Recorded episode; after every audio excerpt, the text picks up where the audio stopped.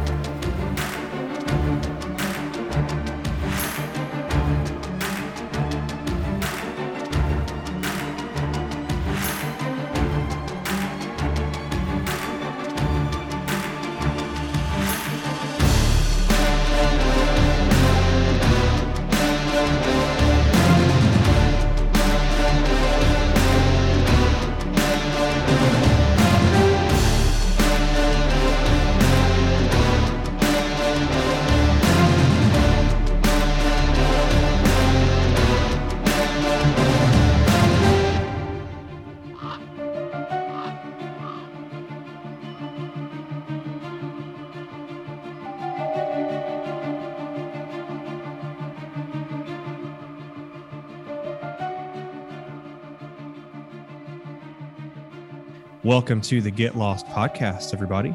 Your host, Joe Sills, a freelance journalist for Discovery Networks, Forbes, various other outlets. I'm also the creator of Sold Outside, a travel blog about curious destinations around the planet.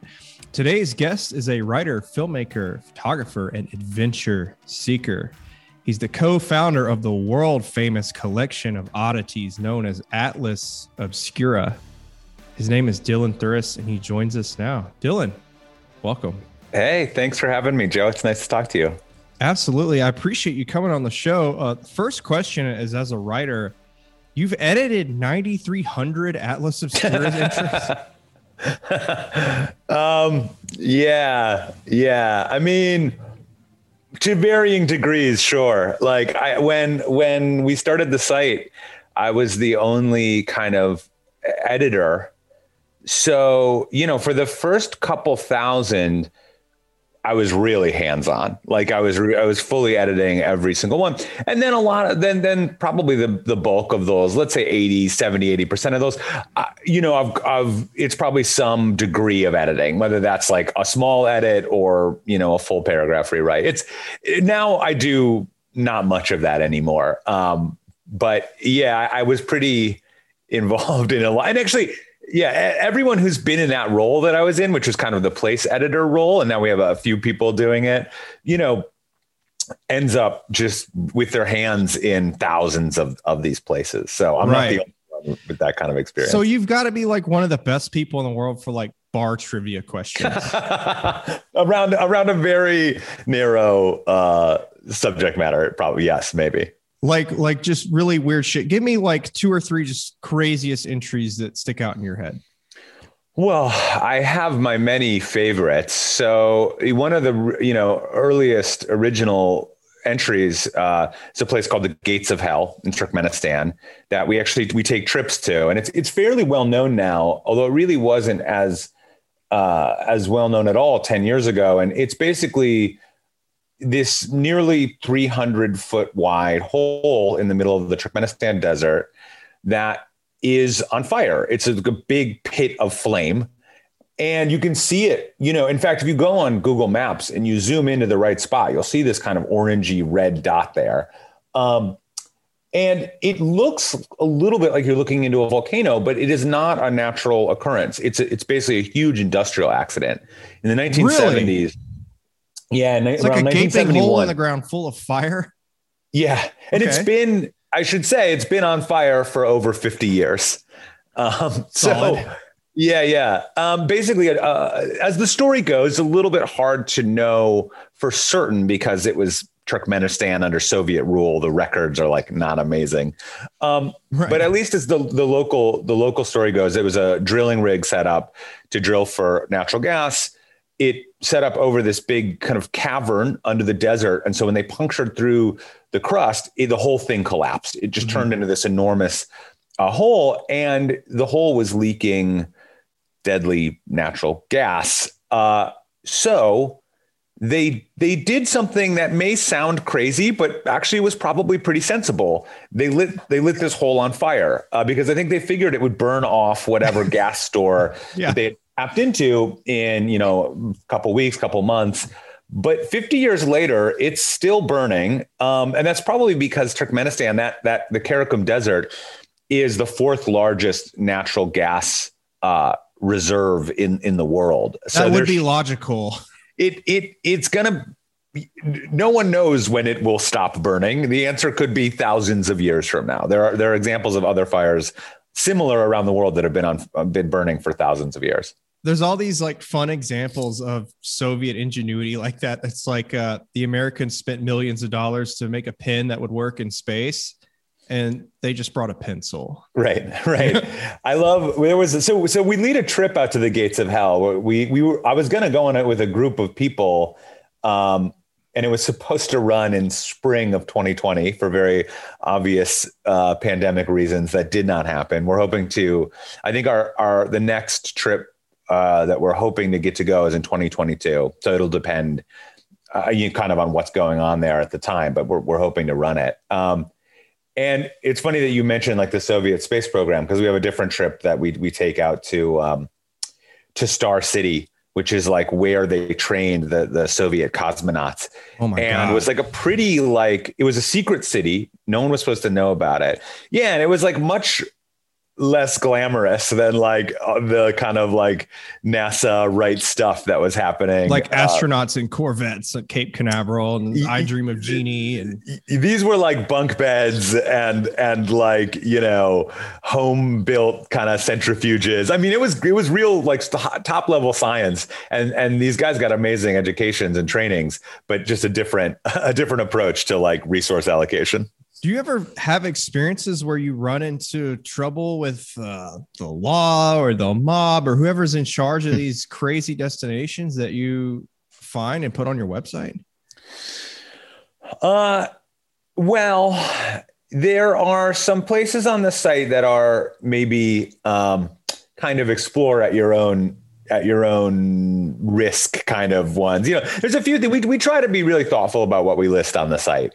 Uh, but there is stuff like there's a there was a place called the um, Minister's Treehouse, the mm-hmm. world's largest treehouse, that after 2012 was technically trespassing. But the owner, the, the, the creator of the treehouse and owner didn't mind if people came. So it was kind of one where it was like, you know, whatever. Um, we we there have been a few instances personally where things have gotten sort of questionable. There was a time, um, actually, as part of this trip, we're going to talk about later. Um, we went to Venezuela to see a place called the Everlasting Lightning Storm. Um, or the okay, yeah, the Everlasting Lightning Storm. Yeah, the this is not an acid trip. This is a real place. This is a real place, the Relampago de Catatumbo. There's a handful of places in in the world. Um, there's another one in, in Africa, um, but this one in Venezuela, it, where there is lightning almost most nights of the year, I should say. It's, it's, it's not every night, but it's something like there was something like 260, 270 nights out of mm-hmm. the year. So that's, that's the, the vast majority of them. Mm-hmm. And it, it has to do with the sort of geography and geology and the, the environment of, of the place. It's still not hundred percent clear why there is always this silent lightning storm. But anyway, when we went there, we had an issue. We had an issue with not actually being able to get there because uh, Venezuela, this area had a problem with sort of river and lake bandits. And we got there really late and it was dark. And so the, the fishermen that we had previously made an arrangement to take us out to the island in the middle of the lake basically said, We're not going to do it. Like, this isn't safe. Um, but they said, We, instead of us, we're going to have these teenagers take you and Josh and I, my, my co-founder of Atlas, the teenagers will keep you safe from the river bandits. Well, we were like, that's what that was our question. We were like, how is this better? And they were like, oh, we gave all the teenagers guns, and we were like, okay, that's better.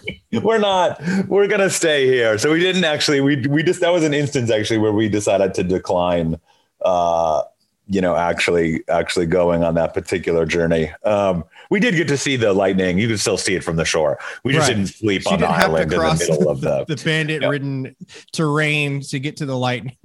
Yeah we didn't we didn't have to yeah exactly. So we chose in that instance to to chill. Um i no i mean mostly we try and steer people you know with an eye towards towards safety. I think people have different levels of comfort in terms of of what they want to do, but certainly, you know, we want to make sure that any place people are going, it doesn't do harm to the place and that people are if there is risks that they're well versed with whatever it is, right? Like, you know, when you yeah. go to Bishop's Castle in Colorado, which is this 16 story tall self-built castle built by one guy, and you can explore it. You can climb all over it. He welded these amazing, you know, steel little bridges out of like rebar. You know, but you sign a thing that basically says like, if I fall off this and die, it's like I'm like you're. It's not your fault. Like, yeah, it's not my fault. And that's sort of a part of travel in general. Like, even when you go to a national park and you hike out into the the back country, or so you sketchy. hike down you hike down into Grand Canyon, like you are, you are taking risks. And hopefully you're just well versed in what the risks are and you are making sure that you are you know acting accordingly. And that's really the question uh, is mostly sort of like know your own level of comfort with risk and be be versed well enough in the in whatever the issue is that you don't do foolish things or get yourself in trouble which is what happens you know which is generally what happens when people get lost or, or injured in national parks is they haven't they didn't really understand what they were getting. Did you just make in. a get lost joke on the Get Lost podcast? Yeah. Thank you. We need more humor. We really do. Uh, we always get into sketchy situations and people are almost on the you know fringe of death and stuff. We we really need to inject humor into the show more. So thank you for that. Sure. Yeah.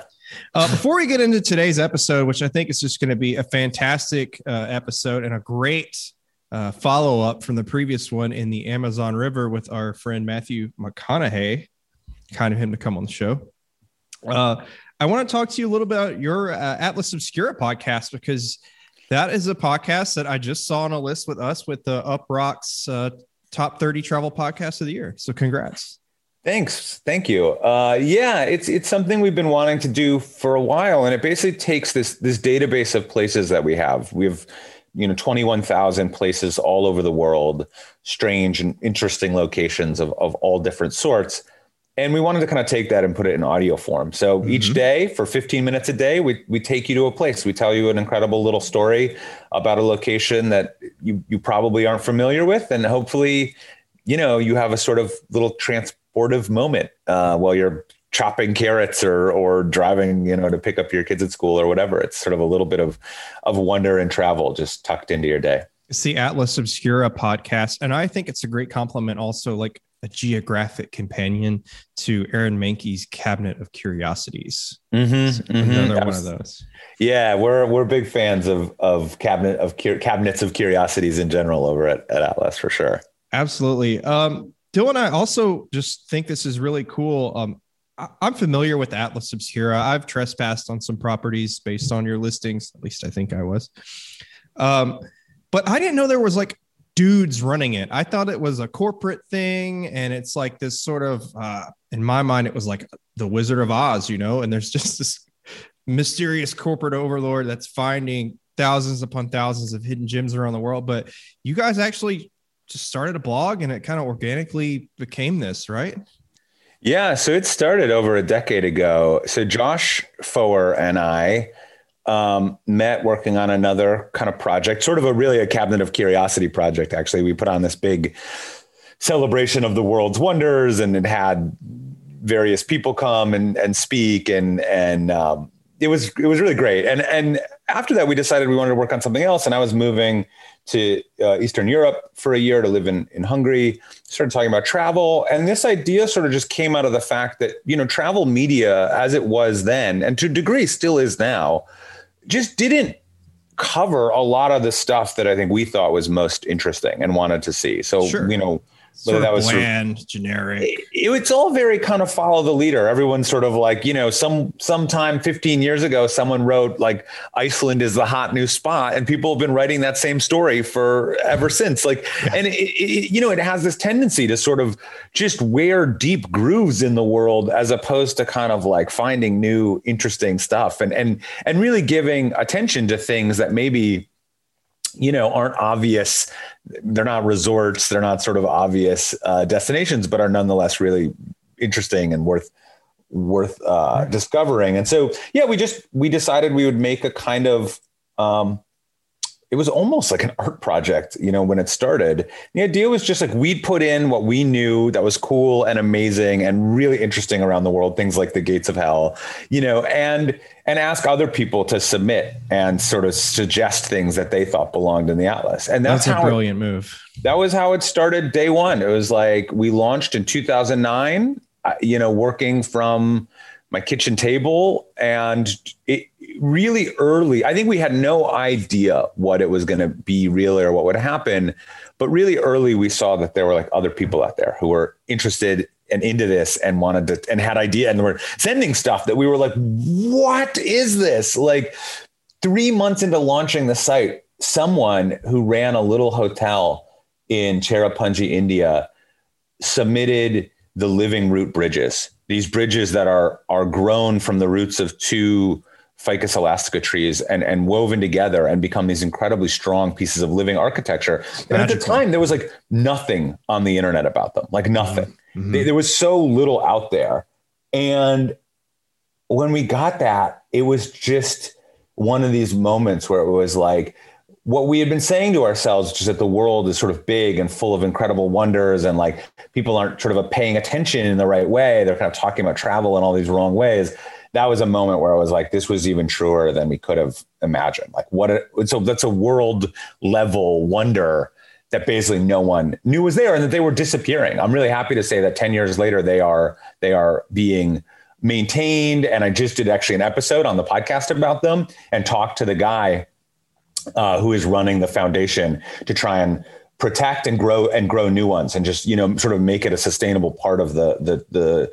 infrastructure there and there's a tourist economy that now supports it so it's like a good example of of actually what can happen with a little bit of of attention the way that that can work in a positive way i love that i love that it's it's instead of digging that rut you know if you space out all of these travelers and like let's hope we get back to some sort of normal um, but you spread everybody out instead of digging that rut around Iceland's ring road. You send people all over the world to these off the grid destinations like uh, in Romania, there's like the Poenari Fortress. You go, it's Dracula's real fortress. Like nobody's there. You have to hop a fence to get to the top. Maybe there's bears. Maybe there's not. I don't know. The sign said something about bears. there was a picture of a bear and some Romanians. So. Uh, there's a lot of bears in Romania because the dictator Ceausescu forbid any locals from shooting the bears. They were like only allowed to be killed by him. And he killed a bunch of them, but like he's just one person. He didn't take that many bear hunting trips. Right. So the bear population in Romania grew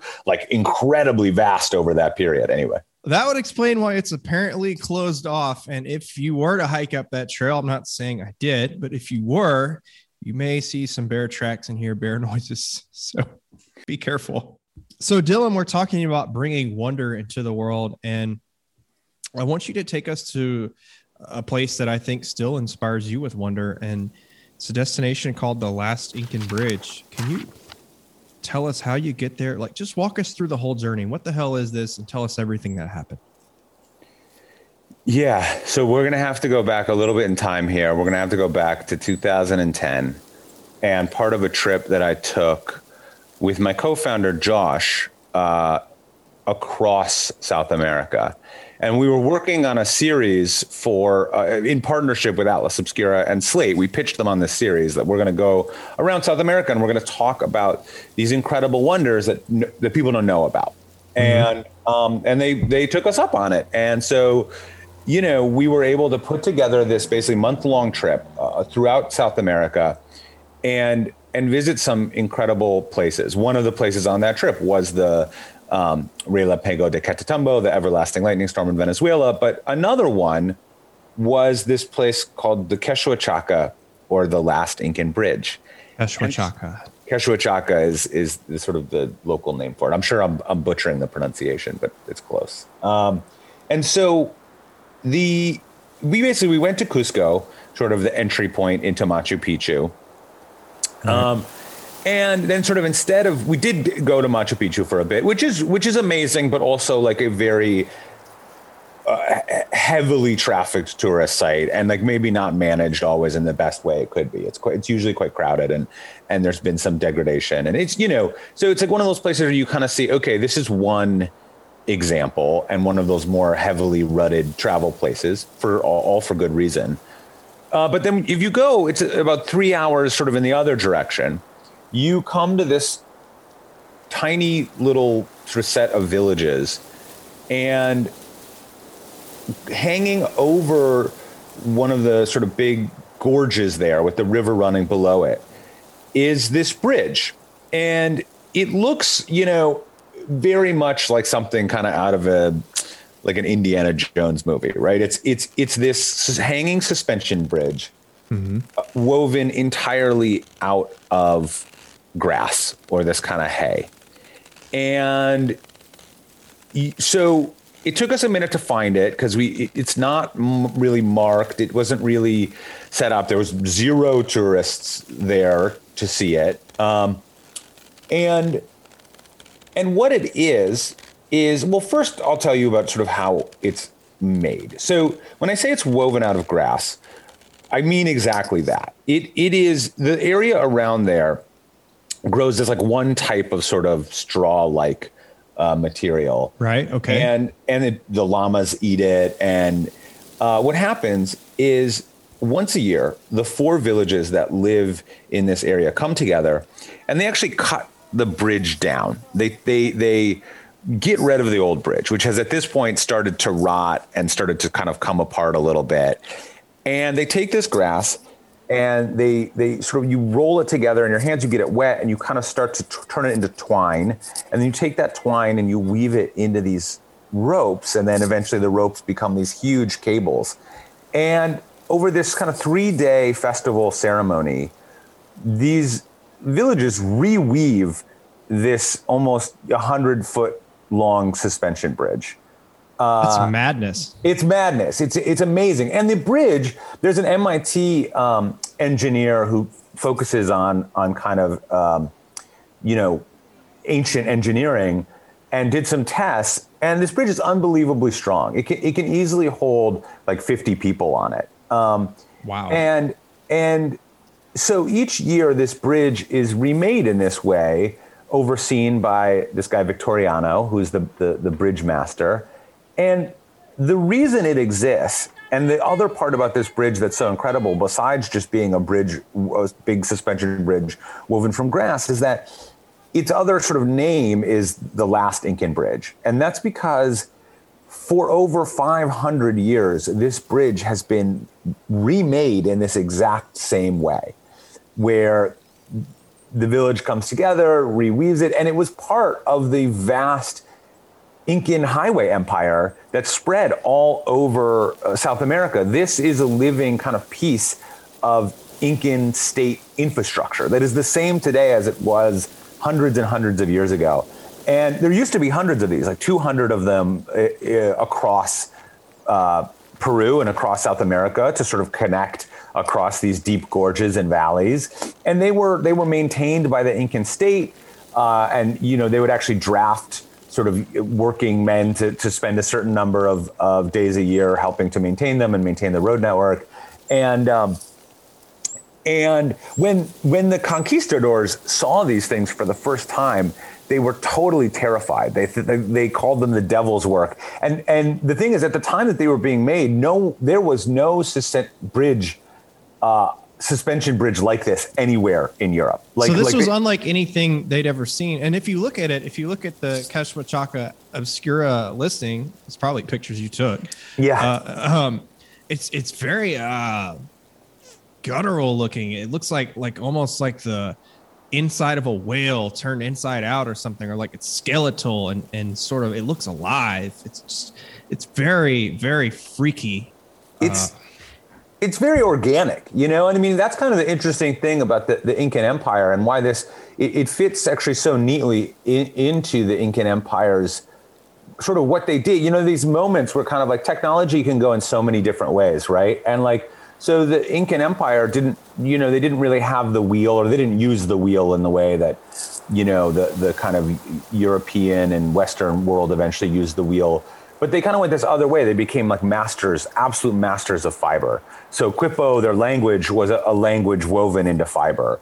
They made armor that was pound for pound stronger than steel armor made out of fiber. They wove boats out of reeds, out of fiber. They made their bridges out of fiber. They, so it was almost like this piece of this expansive kind of technological world of of like fiber making and weaving. So it's got this real, you know, real kind of organic look to it. Um, and I just find the kind of fact that even though each year you're seeing a new bridge, it it is this, you know, really ancient tradition being handed from father to son, bridge master to bridge master down through generations to be like totally incredible and astounding. It's like a, a living link to the past. Now, yeah.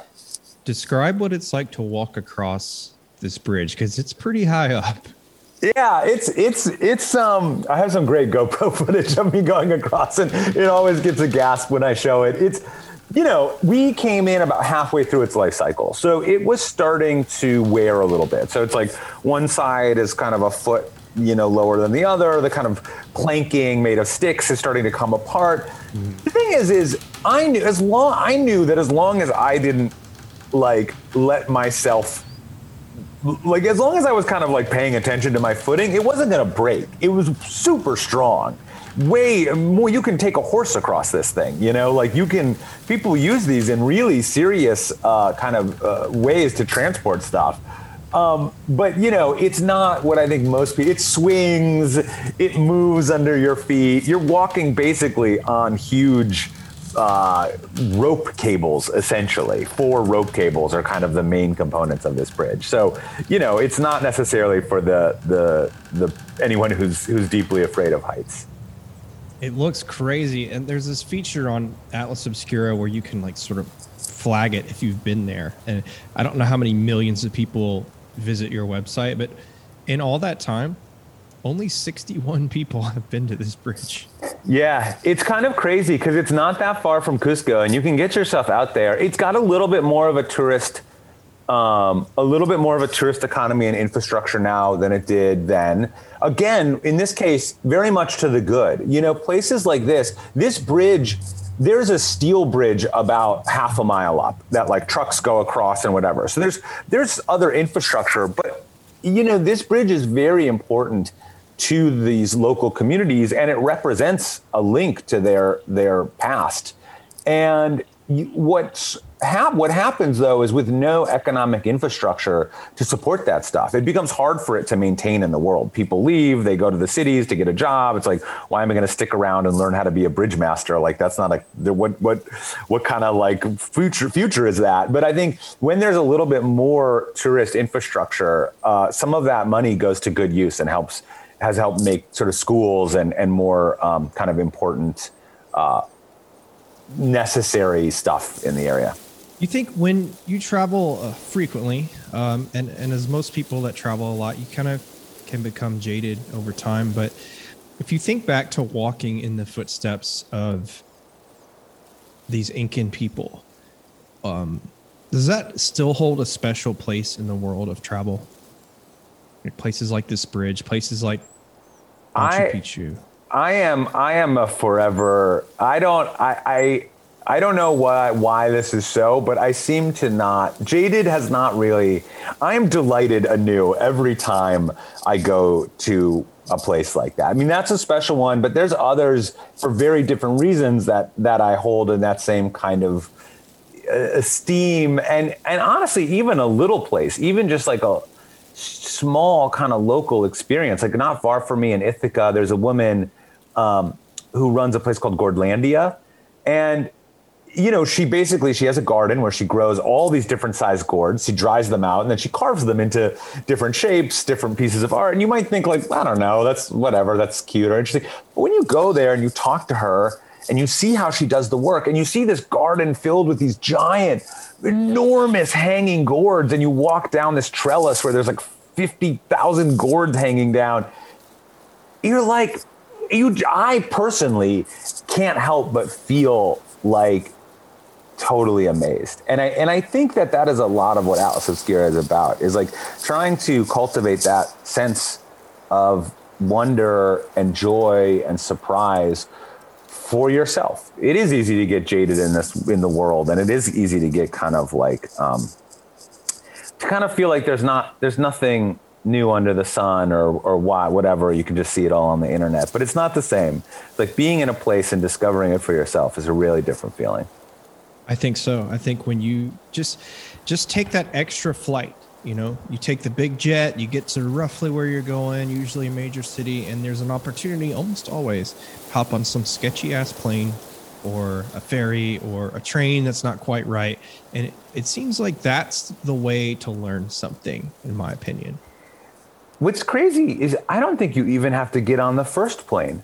I think half the time you can if you know how to look and you and you are sort of open to finding a story or finding an experience wherever you are you can find something incredible 50 miles from you you know? It's a lot. Travel is about stories. Like when we fall in love with a place and think man i really want to go there it's because we've told ourselves a certain kind of romantic story about the place. We've we've we've enchanted ourselves.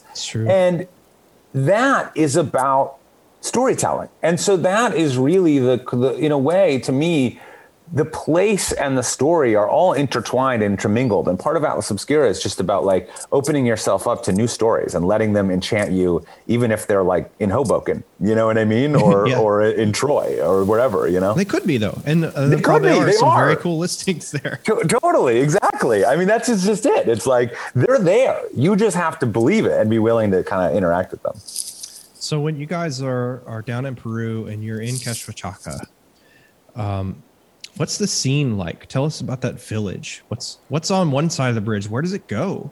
What's happening? Yeah, so it connects. Um, I mean, it's funny because it doesn't connect that much. I mean, at first glance, it's sort of like it's not like a major throughway or anything. Um, there are these little kind of villages with small stone houses. Uh, they are. It's poor. It's a poor area. You know, much like much of rural Peru. Um, yeah, I mean, one of the coolest things about that trip was getting to spend time with this guy Victoriano, who is the bridge master, who's in his fifties, and had, and you know, was kind of like the grand architect of the bridge. So he would, she would help oversee the whole process. He showed us, you know, we did we did a video. I I, I was uh, doing a lot of video work back then, so I was sort of the videographer for all of this, and and um, you know, he showed us how you made this twine uh, and I brought I brought a piece home uh, with me, um, which wow. I think was Victoriano later. gave you a piece of the twine. Yeah, yeah, because it's like you may. I mean, he it's sort of for him. It's like eh, no NBD. You know, he just like cut some grass, poured some water on it, smashed it with a rock, twisted, twisted, sort of braided, braided, and then there you go.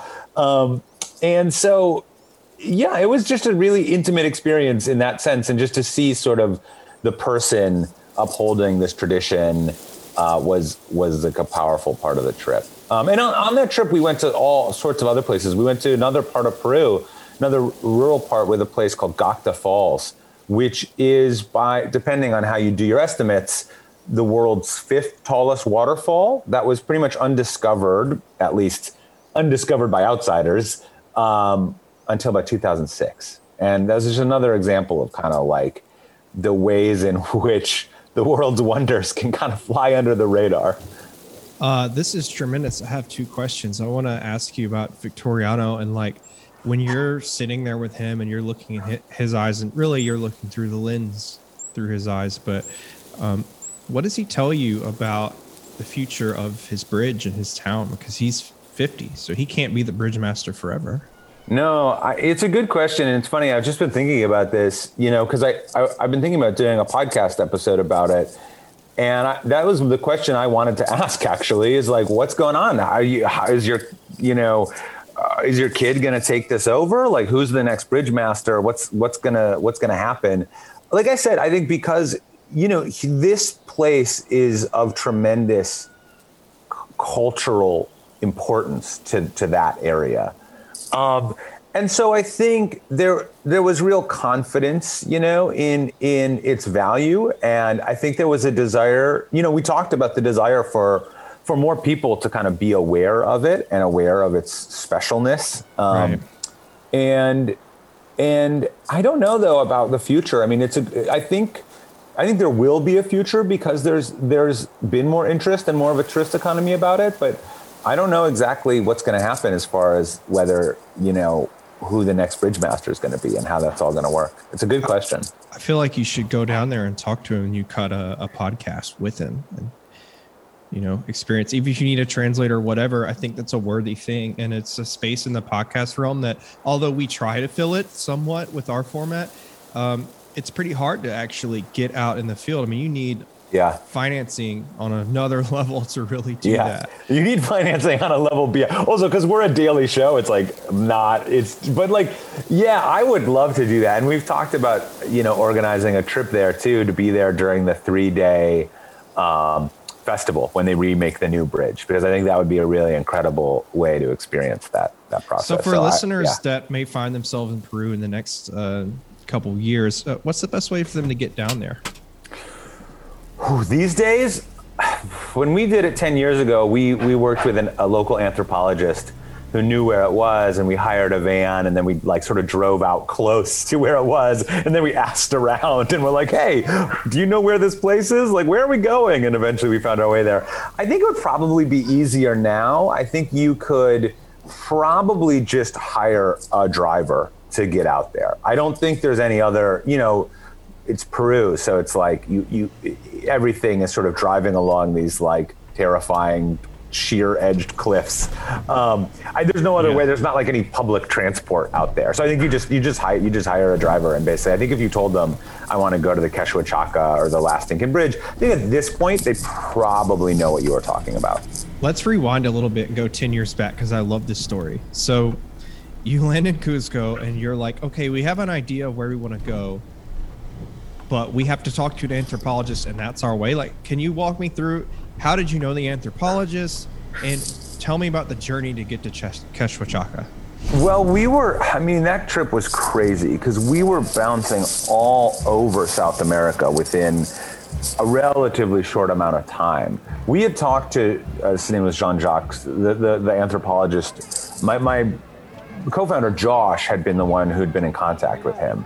And because he knew about the existence of bridges like this before. There's a famous uh, book called the um, the Bridge of San. What is the name of the book? The Bridge of San Luis Rey.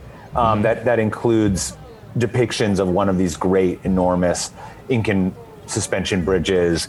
Um, and there was like a little bit of scholarship on it. So you know, we, we I don't I can't remember how Josh knew this anthropologist, but it was basically kind of through academic work was the way into finding out, you know, where this bridge was. And that's and, usually the way to get into trouble fast is you become friends with an anthropologist and then. Totally, totally. That yeah, the the the kind of knowledge of, of what's really going on is is way deeper in, in the academic space a lot of the times. So you pick up this Jean Jacques, which is he sounds French, so I'm assuming he's trouble. Yeah, French. Yeah, uh, yeah. he's definitely trouble then. Yeah, and and then we I mean then we then we drove out in the van. Then we like we drove it in the van. We went. We found the village. We walked across the bridge. We talked to Toriana. We chilled out for a while, and then basically, you know, we didn't. I would have loved to have stayed for a couple of days, but basically then we just went on to like find Gocta Falls, find this waterfall that had been basically kind of um, you know un, unseen really by most outsiders for until until the the early 2000s and then we were like off to where did we go next? We went into the amazon looking to to sort of into the legends of giant snakes. Like there's all of these legends of like truly astonishing do they really need legends? I mean they actually have giant snakes. they, they do. Giant and, earth snake legends yeah, we talked these this you know this is sort of like there are these tales of snakes that are hundred feet long or sixty feet long, or these kind of ultra anacondas. And so that when we cruised around the Amazon talking to, to locals and, and, and some naturalists and, you know, just tried to sort of get the facts around that one. Earlier in the trip, we were in Colombia and this was another kind of amazing transport story. So, you know, any place where there are giant gorges that separate parts of the geography, right. like weird, crazy, interesting ways of transportation get invented. Uh-huh. So, like in India, it's the living root bridges. In Peru, it was these these woven grass bridges. In Colombia, sometime in the 1950s, loggers set up these homemade DIY zip lines uh, where you brought your own gear. It was just the cable up. So you showed up with your own roller with a hook on it and rope that you made a little seat out of, and then a brake that was usually made out of wood. Sometimes it was wood with a little piece of steel in it. Because when you took one of these zip lines, you'd get going up to like 50 miles an hour. And if you didn't slow yourself down, you'd slam to the other side and break your leg. Safe and stuff. That is how kids were getting to school in this village. Oh, they loved going to school. Yeah, and then usually, if they were little, they'd usually go with an older relative, a brother or a, or, or a parent. Uh, and they kind of, and, and, so you know, we went and, and found one of these zip lines that was still in active use, and I zip lined across, and then climbed up to the other side and zip lined back. One of the more, um, like one of the more terrifying uh, uh, transportation experiences of my life. Did you have a uh, legit break, or you just you got like a piece of wood? No, no, I was with. So I went with this kid. He was like 17 years old. Uh, you and teenagers still. Yeah, yeah. Well, you know, teenagers are getting into trouble all over the world. Uh, That's right. So he, I mean, he worked across. He used the zip line to get to work every day, basically, to go across and and and like harvest stuff from the fields over there. And so he kind of like got showed me how to get into the rope thing, and we went together. I so because I was like not equipped to go on my own. But you're just sitting in a. You're not in a harness. You're sitting on a like a piece of rope. I mean, you're no. just sitting, there's like two pieces of rope and you're, I'm hugging this guy and I'm holding onto the rope and you're making sure that you don't let your finger get in front of or on the roller because it will just chop it off immediately. Uh, and then he's got the brake. So he's operating the brake. So he takes his little Y shaped piece of wood and slams it against the, the steel cable and it creates enough friction to slow you down. And, and it like, it makes smoke actually while it does it, like sparks and smoke. Uh, and so yes pretty pretty that was a good one. So That's this good footage of that at least. this is one yeah we made a vi- we made a little video about it um, that one too. And so this is uh these these were all that was a great that was like a truly amazing trip because it was sort of so broad and and and ended up going to so many sort of really memorable incredible places. I don't know if i've ever been on a trip quite like that since so, in this context, at least, you feel like the whirlwind trip was worth it rather than sort of slowing down? Because of what we were doing, because of the way we were storytelling around this stuff, it, it definitely worked for that that purpose. I think mostly I'm a fan of much slower, much more kind of like deliberate travel than that because I think often we knew we had this set of stories we wanted to tell Right. You know, we had these like seven stories that we were going to tell, and they were all over, you know, South America. And so, um, in that sense, it, it made sense. I, I think when you're sort of, unless you're doing something like that, it sort of sucks to go to like a new country every four days or always be moving because I don't think it gives you time to actually find some of those other smaller like local wonders and really appreciate them. So normally I'm I'm a big fan of taking it taking it a lot slower than that. I think it's interesting that so you launched the site, gee, twelve years ago.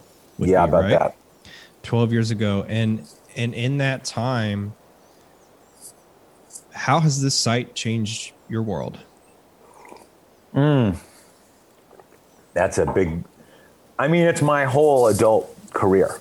It's what I ended up. I mean, I, I did a little bit of work before it. I worked as in film and in video and and um, but really since i was in my because it even started a little bit before that and before it launched we were already working on it in 2008 um, 2000, late 2007, even. So, you know, we started in, I was in my mid 20s, 26, 27, sort of an adult, not exactly. And right. like and, you're in an adult's body, but you're still sort of like I'm just out of college. And, you don't know what you're doing, really. You're just making. You're like super making it up as you yeah, go. You can drink as much as you want. Still, like you got that that mid twenties, you know, youthful yeah. liver. Yeah, totally. Yeah, those days are long, long gone. No, so I, I, you know, it's been my life. It's been, it's been my career. It's been kind of the organizing principle of my world.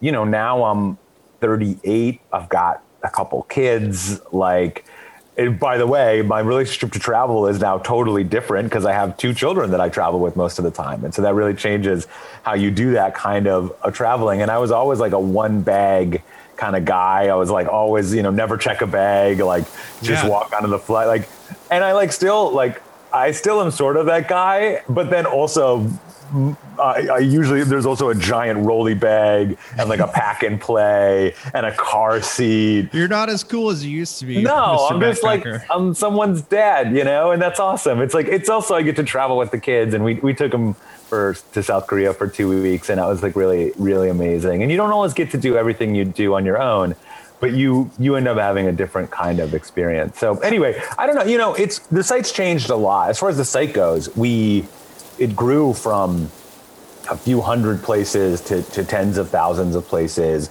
We started a you know editorial department where people are writing original articles. You know, we have a staff of around 50 now uh, across all the division parts of the company. We run trips all around the world. You know, we obviously took a big break in 2020, but um, you know, we ran close to 100 trips in 2019. Um, we do all kinds of stuff now. I don't know. He's like we we wrote a bunch of books. We, um, you know, so it's just grown. It's sort of year by year, it's grown more and more into these. I feel other... like you guys have given a home to these these stories that are like misfit toys. Um, as a writer, I experience this all the time because like, writing for Discovery networks and places, I'll pitch some things that come back to me like, "This is too dark. This yeah. is too obscure. This is too." Yeah. I'm like, well, shit, you know. Totally. And I'm like, I know people are into this. Okay. Totally. It's not just because I grew up in a haunted house that I like all this stuff. yeah, totally. Half the thing we did was just scoop up. So it was sort of like, okay, over here, there's all the urbex and abandoned stuff, which is interesting because a lot of the folks who get into that stuff end up becoming like really interested in history, right? So there's like yeah. a kind of like real nerdy strain to it. So you kind of pull that in. And there's like the folk art stuff, all of the crazy stuff kind of made by one creator all, all around the world. And we pulled that stuff. We pulled the some spooky stuff in and we pulled, you know, like real nerdy sort of like amazing little library. Just it was a yeah, I mean, I think you're right. We sort of was like, this is the stuff that gets rejected by most travel editors. And it's like, why? Yeah why? Yeah. Because we'd rather have, you know, five ways to budget your Disneyland trip, but like, oh God, kill me. Why? yeah. Why am I writing this? Yeah. I mean, there's other, look, it's all fine, but there's just, there's plenty of places that do it. And I think it's nice to sort of, you know, yeah, if you've got a weird, a weird travel story, a weird place, and you have something really to say about it, I think Atlas Obscura is a good, a good home for it. I believe so too. Um, uh, just doing my background research on this interview, I found a line from you, some article, I can't remember where it was, but it said when you were first starting out, you would buy a guidebook and there'd be like one sentence in a lonely planet as you'd key in on like, well, this is crazy. Why, why isn't there more about this one sentence that probably there was and it got edited out? Yeah. Um, that's what Atlas Obscura is. So if you guys are somehow not familiar with it, uh, you should go to atlasobscura.com and absolutely check that website out. Um, as we kind of wrap things up here, I want to go back to this waterfall. Yeah. Because I want to know from firsthand perspective, what is it like to come upon this um, not undiscovered, but relatively undocumented wonder yeah. of the world? Yeah. That was a really that was a really interesting trip. Um, so by the time we got there to the town of Gocta, you know, it, it, was 2010, so it had been about four or five years since this waterfall. What happened was basically a German hiker came through the area. Naturally. And, yeah, naturally. And, uh, and looked up and saw this this waterfall and thought, man, that is a really, really tall waterfall. And asked around, and no one knew exactly how tall it was. And there, it wasn't. It was like not even really map, marked on on the map. And and so he came back the next year, in 2006, and he brought and he brought surveyors equipment because it's the most German thing you could possibly do. They just they travel with that, by the way. Yeah. Just, and and he measured it, and it turned out to be this incredibly tall waterfall. Again, there's an argument over how tall because it's kind of a two-tier waterfall. Whatever. I don't. We don't need to get into the waterfall forums here, but like, it's incredibly tall, and and when we went, one of the things we wanted to ask was like the local.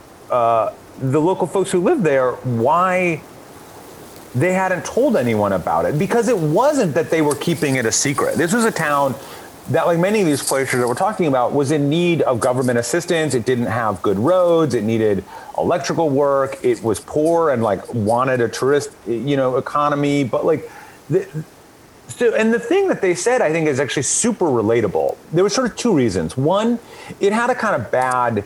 There was a there was a legend about it that like if you went Oh, to I the waterfall, this. Yes. you could be pulled under by this kind of mermaid or this like creature that lived at the base of the falls, and you'd never be seen again. No there was like, way. There was like a legend about it that that made people kind of feel like that place is spooky. But the other reason that they said is like very relatable to everyone, which is that basically they looked at it every day. When you walked out of your door, you looked up. If you lived in Gocta, you saw the waterfall. It was just there in the background. And, you know, they sort of felt like, yeah, it's just a waterfall. Like compared to the world, like how, how amazing is this really? How could And it just- be? Yeah. I, I think that that is something that we are that every single person suffers from. We all have a kind of blindness to the world around us. Like it is just part of how our brains work. And if you know the trick to me of travel, what makes travel so amazing is it's a shortcut to force yourself to see the world anew because you're not used to it. Your brain sort of has to engage and be like, what is that? Why is it that way? What are they doing? How does this work? And the more you're able to give yourself permission to be that way wherever you are, far or close, you know, to, to, to sort of take that attitude into the world, to go on a little trip, to get in your car and drive 50 miles and act like you're on a great adventure, even if you're just driving, you know, within your state, you will find the Gocta Falls of the world. Like they are there to be found. You know, they don't always look as obvious, but those those amazing wonders are under all of our noses. And like that's kind of the point of Atlas Obscura is to try and give everyone permission to to explore the world in that way. I love that. I love the idea of just shocking your system and immersing yourself. And I I had forgotten as, as we kind of wind down, Dylan. I was in uh, Panama. I took my first vaccinated, you know, post COVID trip. Congratulations. To, thank you. Oh my God, it was yeah. Uh, so I went to Bocas del Toro. Yeah, it's normally like it's kind of this like uh, it's an archipelago in Panama, and it's sort of like this party scene place normally. But now there's no parties going on, so it's perfect. It's like quiet. There's just a few dive shops, a lot of locals, not much going on. Um, but I had forgotten as soon as I landed in Panama. I'm like, oh shit, I forgot. I don't speak Spanish. Um, there's a whole system shock, and it took me two or three days to get used to my old world, my old life, and like opening my eyes to everything around me instead of just the living room that I spent the pandemic in. So, yeah, It's gonna and you take a got- little. It's going to take a little while to readjust. It's going to take a little while for us all to get back into the world. yeah for all of us so um, what i want you guys to do is go to dylan's website atlas obscura. I'm going to challenge you before the next episode. There's a search bar. Type in your hometown. I don't care where it is. I don't care what country you're in. I know there's some in australia south africa ireland a lot in the usa type in your hometown and i guarantee you that you're going to find something nearby in the atlas. Go check it out. Make plans to see it this summer when you can The Get Lost podcast is a production of Sold Outside Exploration Company. Follow us on Instagram for all the latest news and episode alerts at Get Lost Podcast.